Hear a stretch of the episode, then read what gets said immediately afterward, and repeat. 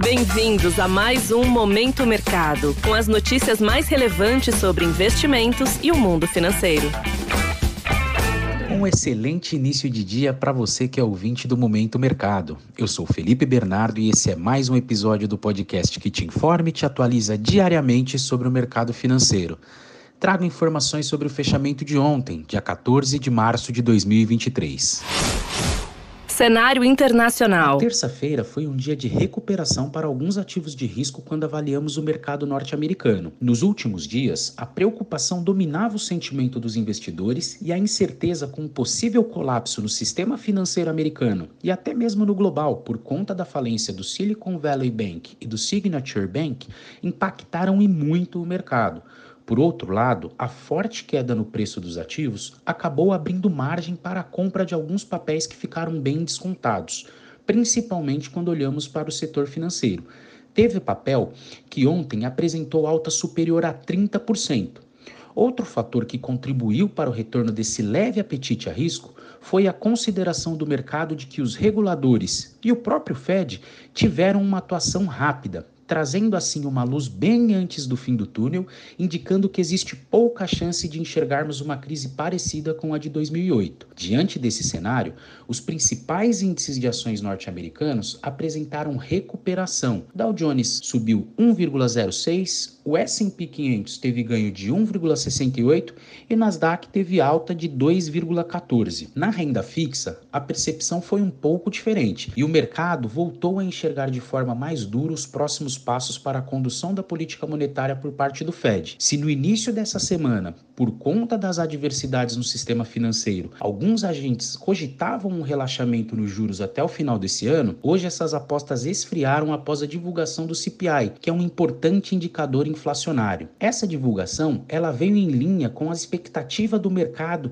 e não deixou claro os sinais de convergência para a meta de longo prazo. O mercado voltou a precificar a elevação de juros por lá, fazendo assim com que os principais vencimentos das treasuries fechassem em alta. Outro ativo que foi impactado negativamente por conta do cenário nebuloso foi o petróleo, que apresentou uma forte queda e teve uma variação negativa acima dos 4%. Já no câmbio, o índice DXY, que avalia a variação do dólar frente a uma cesta de moedas, fechou estável, não apresentando oscilações, encerrando o dia no 0 a 0.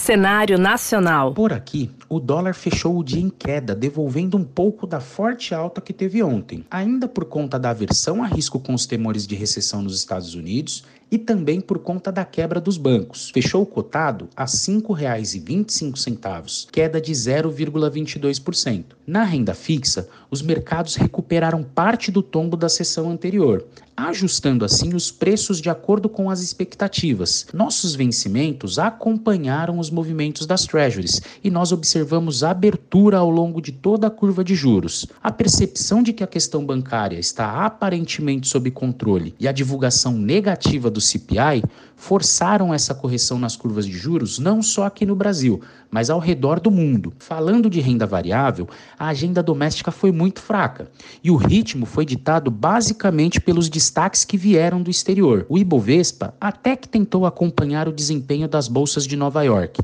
mas a forte queda no preço do petróleo contribuiu para algumas quedas, principalmente com a Petrobras, que tem um peso relevante no índice. Com isso, o Ibovespa foi na contramão das bolsas americanas e fechou o dia no vermelho, com variação negativa de 0,18%, pouco abaixo dos 103 mil pontos. Pontos de atenção. Para o dia de hoje, temos agenda com a divulgação de poucos, mas importantes índices no exterior. Nos Estados Unidos, temos a divulgação do PPI, índice esse que ajuda a acompanhar como está a inflação ao produtor. E também serão disponibilizados os dados de venda no varejo. Por aqui, não temos nenhum grande evento agendado até o momento. Trazendo um giro de mercado para o início do dia, com a expectativa do pior já ter passado em relação aos bancos lá na terra do Tio Sam, as bolsas na Ásia fecharam majoritariamente em alta. Já as principais bolsas europeias abriram em baixa. Por conta da cautela, os investidores estão de olho na divulgação dos dados de inflação ao produtor e também do setor varejista nos Estados Unidos.